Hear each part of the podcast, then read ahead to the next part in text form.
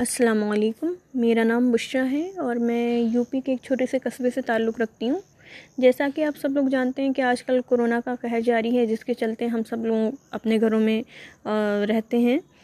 اور یہی کیونکہ اس کا ایک ممکن علاج ہے۔ تو اس وقت میں نے سوچا کہ کیوں نہ کچھ باتیں آپ لوگوں کے ساتھ جو ہے شیئر کری جائیں، کچھ چیزیں۔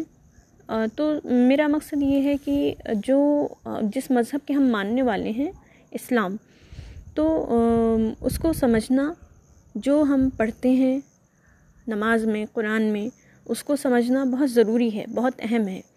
کیونکہ آج کل جو زیادہ تر جاہلیت ہے، جو غلط چیزیں ہیں، وہ اسی وجہ سے ہیں کیونکہ ہم پڑھتے تو ہیں، لیکن ہم سمجھتے نہیں ہیں۔ ہم ان چیزوں کو فالو نہیں کرتے ہیں جو ہمارے مذہب میں جس چیز کا حکم دیا گیا ہے۔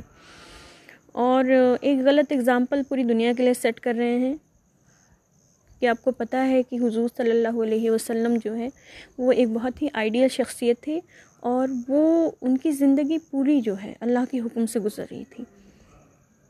اللہ نے انہیں جو ہے اسی لیے اتارا تھا کہ وہ ایک آئیڈیل بنے۔ اور وہ صرف مسلمانوں کے لیے نہیں، باقی لوگوں کے لیے بھی، دوسرے مذہب والوں کے لیے بھی وہ ایک چلتا پھرتا نمونہ تھے۔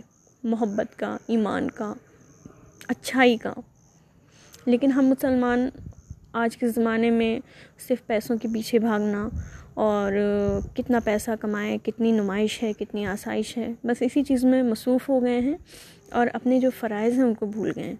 تو یہ وقت ہے، شاید یہ اللہ تعالیٰ کی طرف سے اشارہ بھی ہے کہ اب جو ہے بہت ہوا، اب لوٹ آؤ۔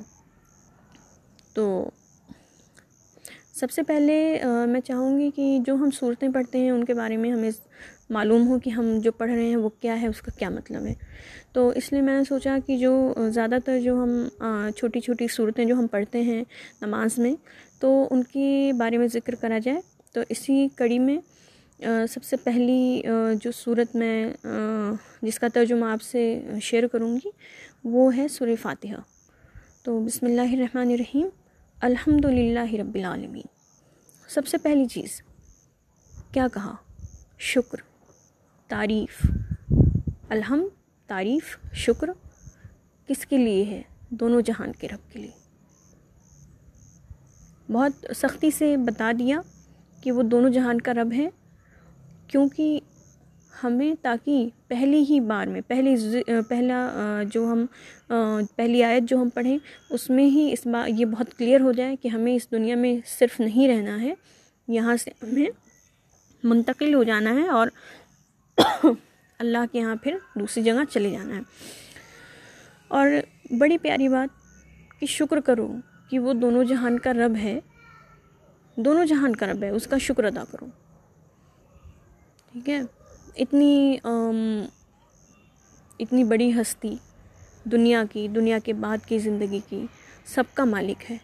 لیکن کتنا رحم دل ہے۔ اس نے ہمیں اس دنیا میں ایک ادنا سی مخلوق کو کیا کچھ نہیں دیا۔ پوری دنیا ہمارے لیے بنائی۔ ہر چیز ہر طرح سے وہ ہمیں فائدہ دیتی ہے۔ ہر چیز ہمارے استعمال کی ہے۔ پیڑ، پودے، جانور، مویشی، ہر ایک چیز۔ جہاں بھی آپ نظر دوڑائیں گے، ہر ایک چیز کسی نہ کسی طریقے سے انسان کو فائدہ دیتی ہے۔ تو اتنی بڑی ہستی ہونے کے باوجود اس نے ہمیں نظر انداز نہیں کرا۔ اس نے سب کچھ کرا۔ تو شکر ہے اس کے لیے۔ الرحمن الرحیم۔ رحمان کا مطلب بھی رحم کرنے والا ہے، رحیم کا مطلب بھی رحم کرنے والا ہے۔ تھوڑا سا یہ ہے کہ سیغوں کے بارے میں ہم نہیں جائیں گے۔ تھوڑا سا اس میں جو ہے بہت زیادہ رحم کرنے والا ہے خصوصیت کے ساتھ، کہ عام طور پہ وہ سب پہ بھی رحم ہے۔ کوئی بھی ہو، کسی بھی مذہب کا ہو، کولا ہو، گورا ہو، کالا ہو، ہندو ہو، مسلمان ہو، سکھ ہو یہودی ہو، عیسائی ہو، سبھی پہ رحم کرنے والا ہے وہ۔ سب کے ساتھ رحم کرتا ہے۔ سب کو کھانا دیتا ہے، پانی دیتا ہے، آشائشیں دیتا ہے۔ زندگی کی ساری ضرورتیں سب کے لیے ایک سامان مہیا کر دی ہیں۔ لیکن خاص طور پہ اپنے بندوں پہ رحم کرنے والا ہے۔ یہ آپ کو سمجھنا پڑے گا کہ اللہ رحم دل ہے اس لیے اس نے سب کے لیے سب کچھ کرا۔ لیکن جو اس کے راستے پہ چلتے ہیں، جو اس کی ساری باتیں مانتے ہیں، جو اس کے حکم کو جو ہے بجا لاتے ہیں، جو مومن ہیں، ان پہ خاص طور پہ رحم کرنے والا ہے۔ مالک یوم الدین۔ یوم الدین، جس دن فیصلہ ہوگا، جس دن لوگوں کو ان کے کرے کا بدلہ ملے گا، اس دن کا مالک ہے۔ دیکھیے سب سے پہلے کہا، دونوں جہان کا رب ہے۔ جس دن فیصلہ ہوگا، اس دن کا بھی مالک ہے۔ تمہارے کرموں کے حساب سے تم کو اس بدلہ دے گا۔ لیکن اس کے بعد بھی وہ تمہارے اوپر کتنا رحم کرتا ہے۔ کہیں سے کوئی زیادتی نہیں کرتا ہے، کہیں سے کوئی کمی نہیں کرتا ہے۔ تو مالک یوم الدین بدلے والے دن کا مالک ہے۔ ایا کا نابدو و ایا کا نستعین۔ یہ سب چیزیں ہو گئی اب ہمیں کیا کرنا چاہیے؟ اللہ، اب ہم کیا کریں؟ ایا کا نابدو بندہ کہتا ہے، ہم تیری ہی عبادت کرتے ہیں، وہ ایا کا نستعین، اور تجھی سے مدد مانگتے ہیں۔ ہم عبادت بھی تیری کرتے ہیں، مدد بھی تجھی سے مانگتے ہیں، اور ہمیں یہی کرنا چاہیے کہ ہم ایک مکمل دل سے، خلوص دل سے ہم اللہ کی عبادت کریں، اور جب مدد مانگنے کی ضرورت ہو، سب سے پہلا، یا اللہ ہماری مدد کر، کیونکہ اللہ کے علاوہ اور کوئی راستے بنانے والا نہیں ہے۔ ابھی جو ہمارے اوپر مصیبت آئی ہے کرونا کے نام کی، کیسا دشمن ہے؟ ہم اسے دیکھ نہیں سکتے، چھو نہیں سکتے، پہچان نہیں سکتے۔ اسے کون دور کرے گا؟ دنیا کے پاس، کسی کے پاس اس کا کوئی علاج نہیں۔ کون نکالے گا راستہ؟ اللہ نکالے گا۔ اللہ ہدایت دے گا۔ اللہ ایسے راستے پیدا کر دے گا کہ لگے گا ہی نہیں کہ یہ جو ہے اتنی بڑی بیماری تھی۔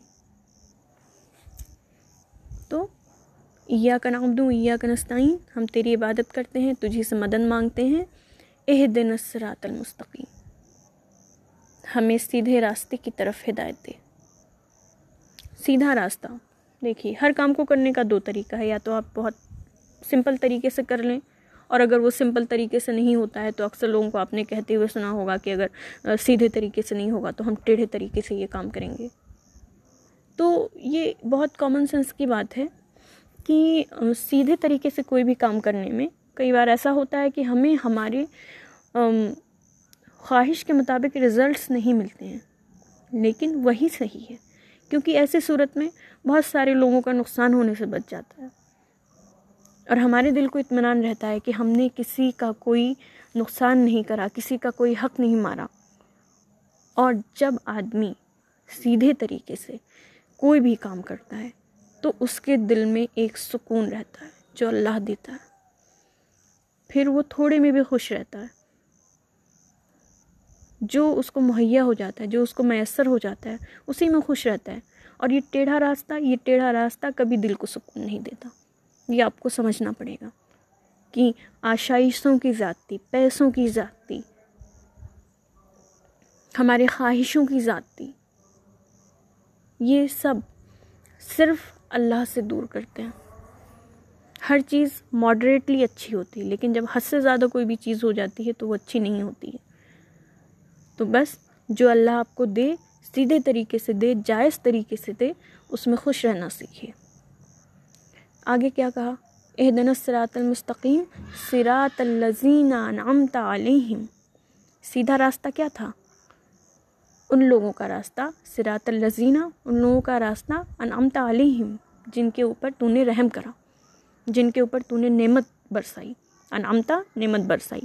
جن کے اوپر تو نے نعمتیں برسائی۔ غیر المغضوب علیہم ولازوالین غیر المغضوب علیہم۔ ان لوگوں کا راستہ نہیں جن پہ غضب نازل ہوا، جن پہ تیرا غصہ نازل ہوا، جن پہ کوئی قہر نازل ہوا۔ ولازوالین اور نہ ہی ان لوگوں کا راستہ جو سیدھے راستے سے بھٹکے ہوئے ہیں، جو گمراہ ہیں۔ بہت سیدھی سی بات ہے، بہت قومیں اس دنیا میں ایسی آئیں جنہوں نے اپنے وقت میں بہت عروج حاصل کرا۔ اللہ نے ان کو اتنی نعمتیں دیں کہ جو ہم سوچ بھی نہیں سکتے۔ لیکن پھر وہ اللہ کے حکم سے پھر گئیں۔ انہوں نے غلط چیزیں اپنانا شروع کر دیں۔ بہت ساری آپ کو قرآن شریف میں بہت ساری مثالیں مل جائیں گی۔ کچھ قوم ایسے تھے جو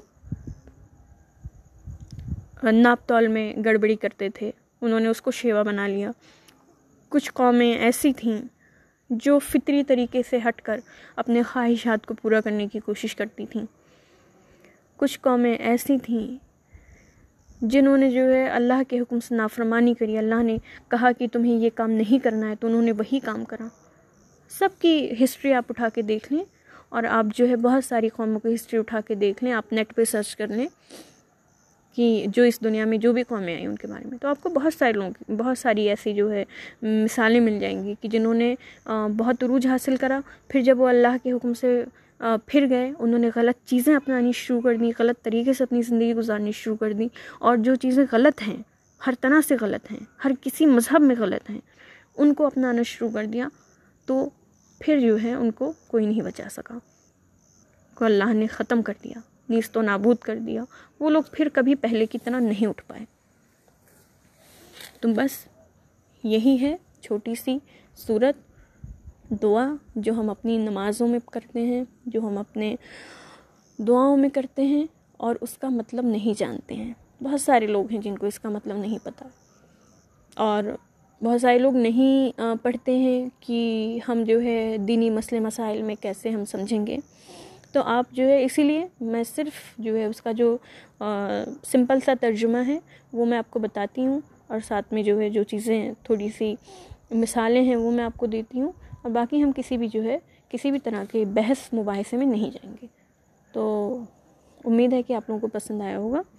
اسی طرح انشاءاللہ آگے پھر دوسری صورتوں کے بارے میں ذکر کریں گے۔ اوکے، اللہ حافظ۔